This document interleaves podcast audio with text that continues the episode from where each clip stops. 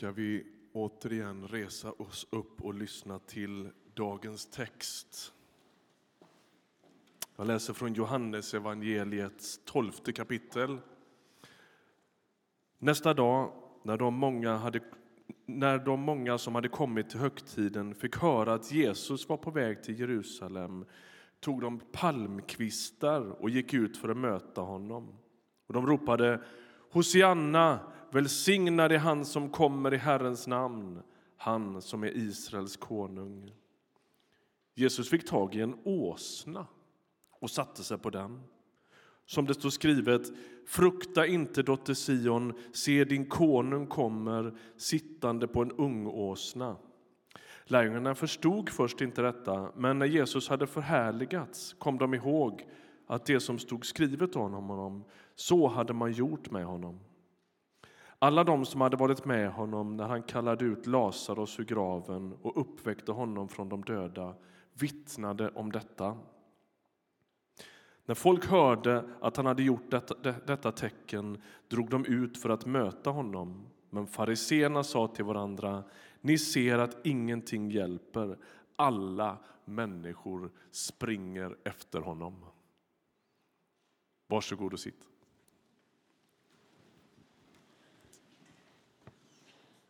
Det är en folkmassa i Jerusalem. De har palmkvistar, det är sång och det är rop. Och de ropar Hosianna, precis som vi har sjungit i gudstjänsten idag. Hosianna är ett slags både hyllningsrop och ett rop på hjälp på samma gång. Och med den här dagen så inleds ju stilla veckan. Och rubriken om man tittar på den här söndagen i kyrkoåret, det är Vägen till korset. Och man kan fundera över när Jesus anträder vägen till korset. När sker det? Är det på skärtorsdag? Är det på Via Dolorosa när de liksom låter honom bära sitt eget kors? Är det i konfrontationen med månglarna i templet som sker lite senare den här veckan? Eller är det ännu tidigare? Kanske är det så att Jesus anträder vägen mot korset redan när han blir döpt tre år tidigare. Paulus han säger att Jesus avstår jämlikheten med Fadern och blir en tjänare. Det verkar som att i samma ögonblick som Gud träder in i världen och blir människa anträder han vägen mot korset. Hela Jesu liv är märkt av det där korset och hela Jesu vandring har det korset som mål. Det är inget som liksom börjar hända den här veckan eller någon liten parentes i Jesusberättelsen. Ja, det stökar till sig lite på slutet men sen reder det upp. Det är liksom inte, utan korset kodar hela Jesu liv. Stilla veckan är inte en parentes i Jesu liv utan en logisk konsekvens av vem han är. Han blir inte mindre synlig i stilla veckan, han blir mer synlig i stilla veckan. Vem är Gud? Följ berättelsen om Jesus under stilla veckan så får du reda på vem han är. Det är här han blir synlig. Hans livsväg är utstakad och den vägen symboliseras av ett romerskt kors.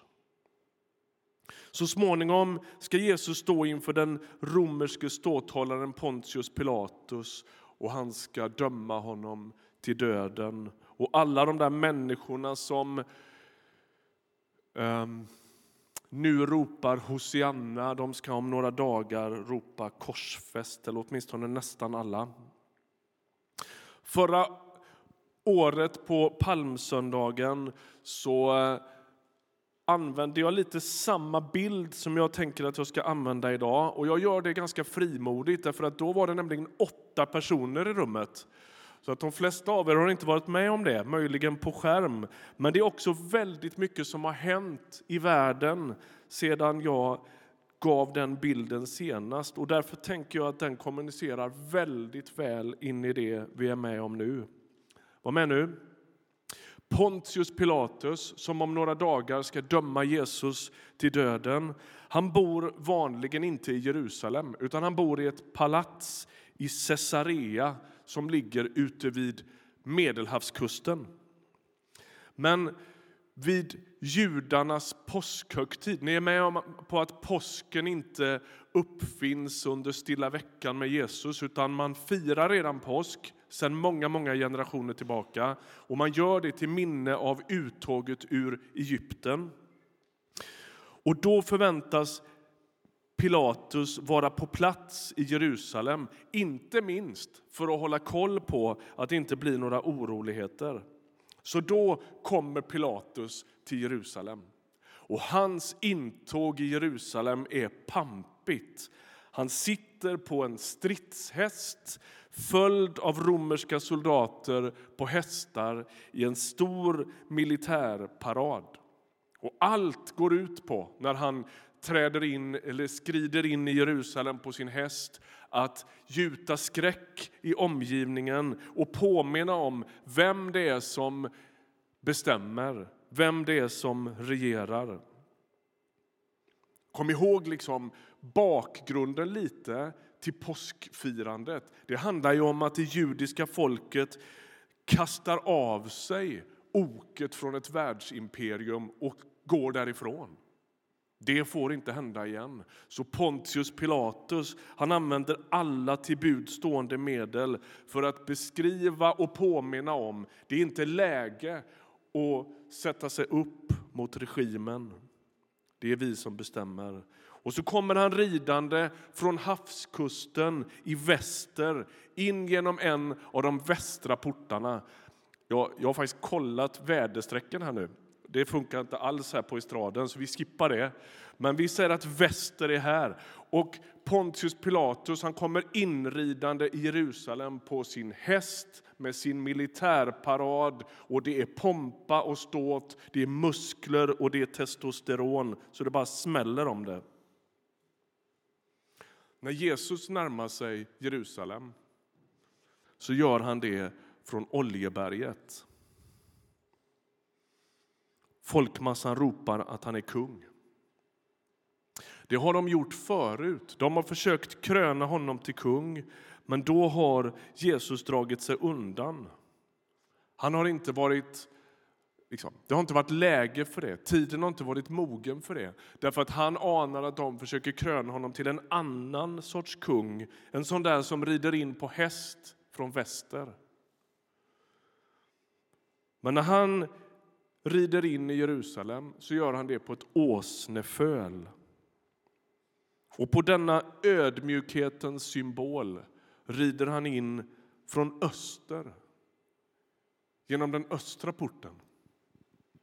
Från det här hållet kommer han. Från ett annat håll kommer han in. Kommer ni ihåg den låten? Ja.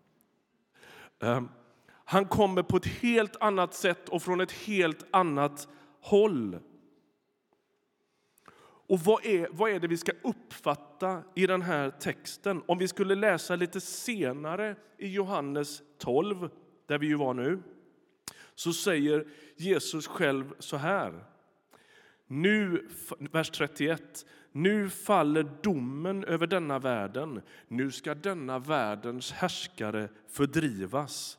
Och när jag blir upphöjd från jorden ska jag dra alla till mig. Här används samma ord som för att driva ut, alltså att driva ut djävulen, en slags exorcism. Jesus träder in i den stilla veckan. Allt förtätas. Världshistoriens stora klimax inleds på allvar. Det allt har syftat fram till det här. Och Jesus har hela tiden vandrat hitåt. Kommer du ihåg vad vi sa innan? Vägen mot korset den inleds när Jesus ikläder sig mänskliga kläder. När Gud står bland alla änglarna uppe i i, i himlen och plötsligt vänder sig in i någon slags garderob och börjar rota efter kläder och allt stannar upp och de undrar vad är det som händer nu? Och Gud tar på sig mänskliga kläder, kliver in i världen och blir som en av oss, delar all vår mänsklighet. Han har varit på väg hit hela tiden. Och så är det som att det liksom levlar upp nu. Det är som att det förtätas. Det är som att allt står och väger. Vad är det han har kommit för att göra? Han har kommit för att fördriva djävulen. Han har kommit för att driva ut djävulskapen, mörkret, makterna ur världen. Det är det han rider in i Jerusalem för att göra. Han ska kasta ut djävulen. Jesus stilla vecka inleds idag med ritten in i Jerusalem och så småningom går den via nattvardsmåltiden i övre salen till domen och vandringen mot Golgata. Och där ska konungen slutligen upphöjas, som det stod här. Men han ska inte upphöjas på en tron, utan på ett kors. Notera nu hur Gud räddar världen. Han gör det inte genom den västra porten. Han gör det inte genom maktdemonstrationer, han gör det inte genom härskartekniker. Han gör det inte genom tvång, inte genom fruktan, inte genom några hot. Det är nämligen så att målet och vägen alltid är besläktade med varandra. Man kan inte vara på väg mot korset men göra det med stridshästens eh, verktyg. Utan målet är korset och då måste också vägen ha med korset att göra.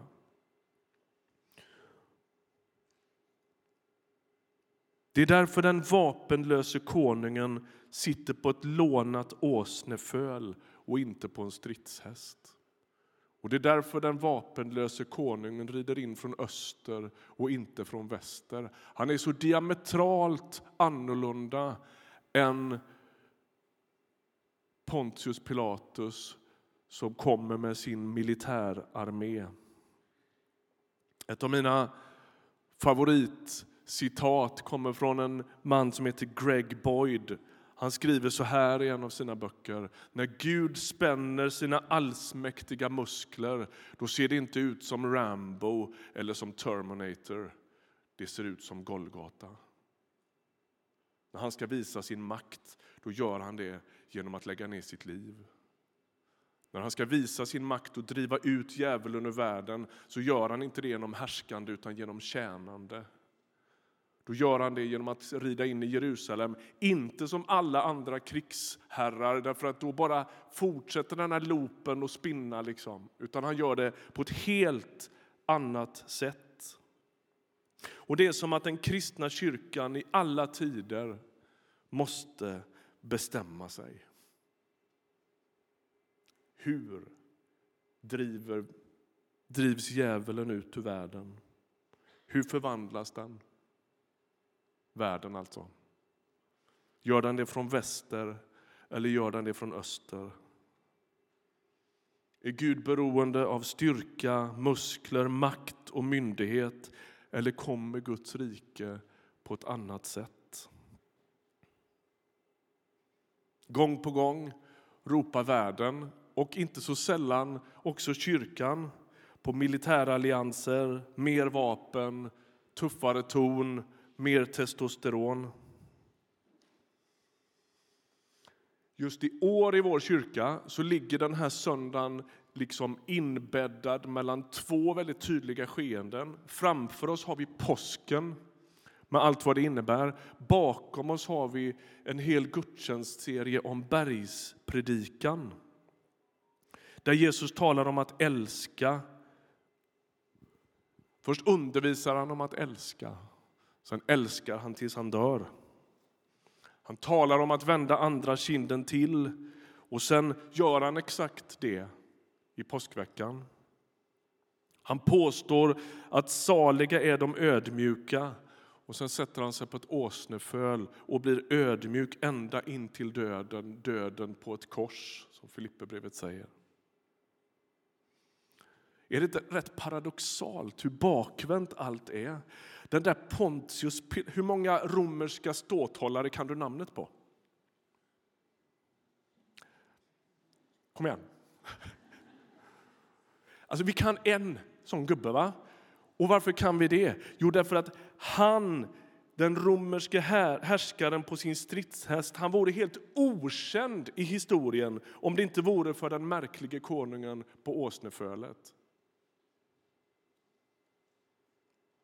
Det är som att Jesus gör Pilatus odödlig, inte tvärtom.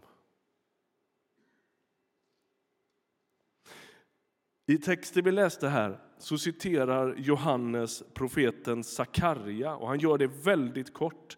Din konung kommer till dig sittande på en åsna. Och åhörarna som lyssnar till detta, eller läser detta rättare sagt, de har ganska bra koll på sammanhanget. Vad är det som sägs i det där sammanhanget? Låt oss bara läsa två verser från Sakarja bok.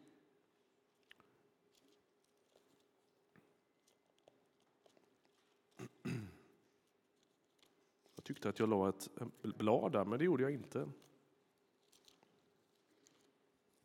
måste jag lägga ifrån mig micken. Här är vi vers, kapitel 9, vers 9. Ropa ut din glädje, dotter Sion. Jubla, dotter Jerusalem. Se, din konung kommer till dig. Rättfärdig är han. Seger är honom given. I ringhet kommer han ridande på en åsna. Så långt är ni med, va? Lyssna nu. Jag ska förinta alla stridsvagnar i Efraim, alla hästar i Jerusalem. Krigets vapen ska förintas. Han ska förkunna fred för folken och hans välde ska nå från hav till hav, från floden till världens ände. Det är som att det finns ett så tydligt budskap för oss att uppfatta i detta. Jesus rider inte in i Jerusalem bara som någon slags liten krydda liksom för att vi ska ja, men, hålla på och snurra runt den här åsnan. Det handlar om något annat. Gud kommer i Jesus Kristus och vi behöver ta emot honom sådan som han kommer. Han kommer i ödmjukhet och tjänande, i kärlek och utgivande. Det är korsets kung som kommer ridande. Han kommer inte till dig och till mig likt Pontius Pilatus. Du som deltar i vår gudstjänst, oavsett om du har en kristen bekännelse eller inte, så kan du vara trygg. Han kommer inte till dig med härskartekniker, maktspråk eller tvångsmedel. Han möter dig som fridens förste. Han kallar till omvändelse och han kallar till, om, till, till efterföljelse, men han håller inte på och kör med dig. Han inbjuder dig till ett nytt, annorlunda liv. Vi lever i en av de oroligaste perioderna i Europa i modern tid. Det vi har varit med om de sista månaderna är skakande. Pandemin avlöstes av ett invasionskrig, något som vi inte har varit med om sedan Hitler satte skräck i världen. Och i tider av kaos, av oro och brist på kontroll tar vi till alla till bud stående medel för att återfå just kontrollen. Det är som att det djupast sett bara finns två sätt att bringa ordning i kaoset.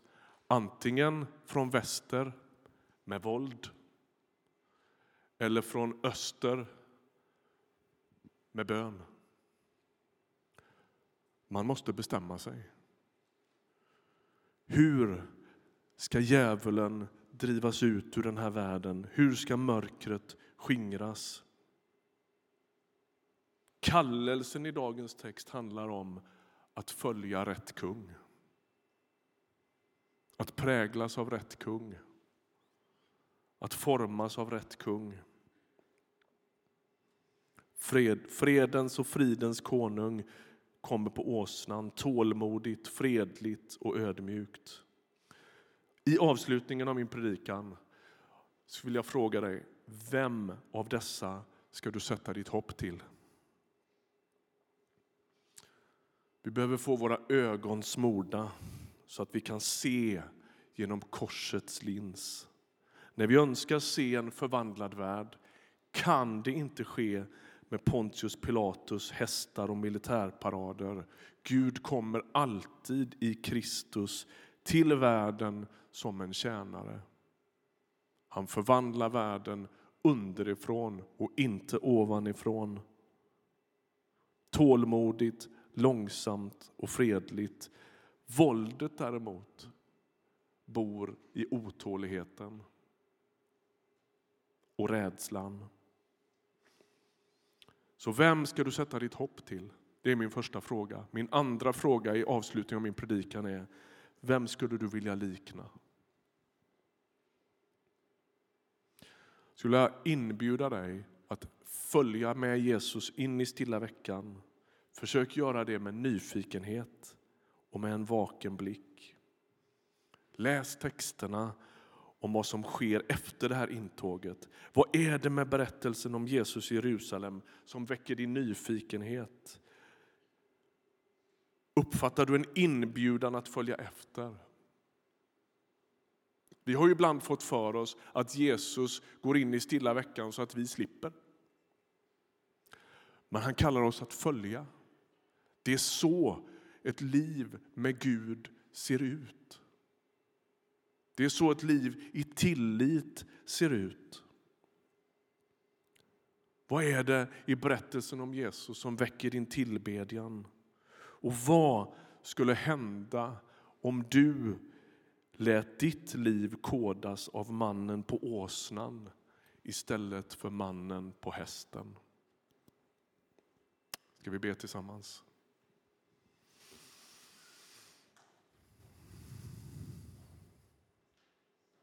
Herre, du är fredens och fridens konung.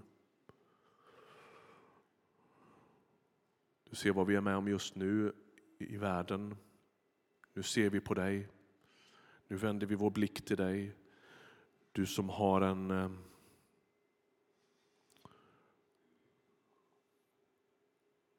ett annat öga på världen. Du som förvandlar världen på ett annat sätt sätt än genom militära allianser, våld, skräck och fruktan.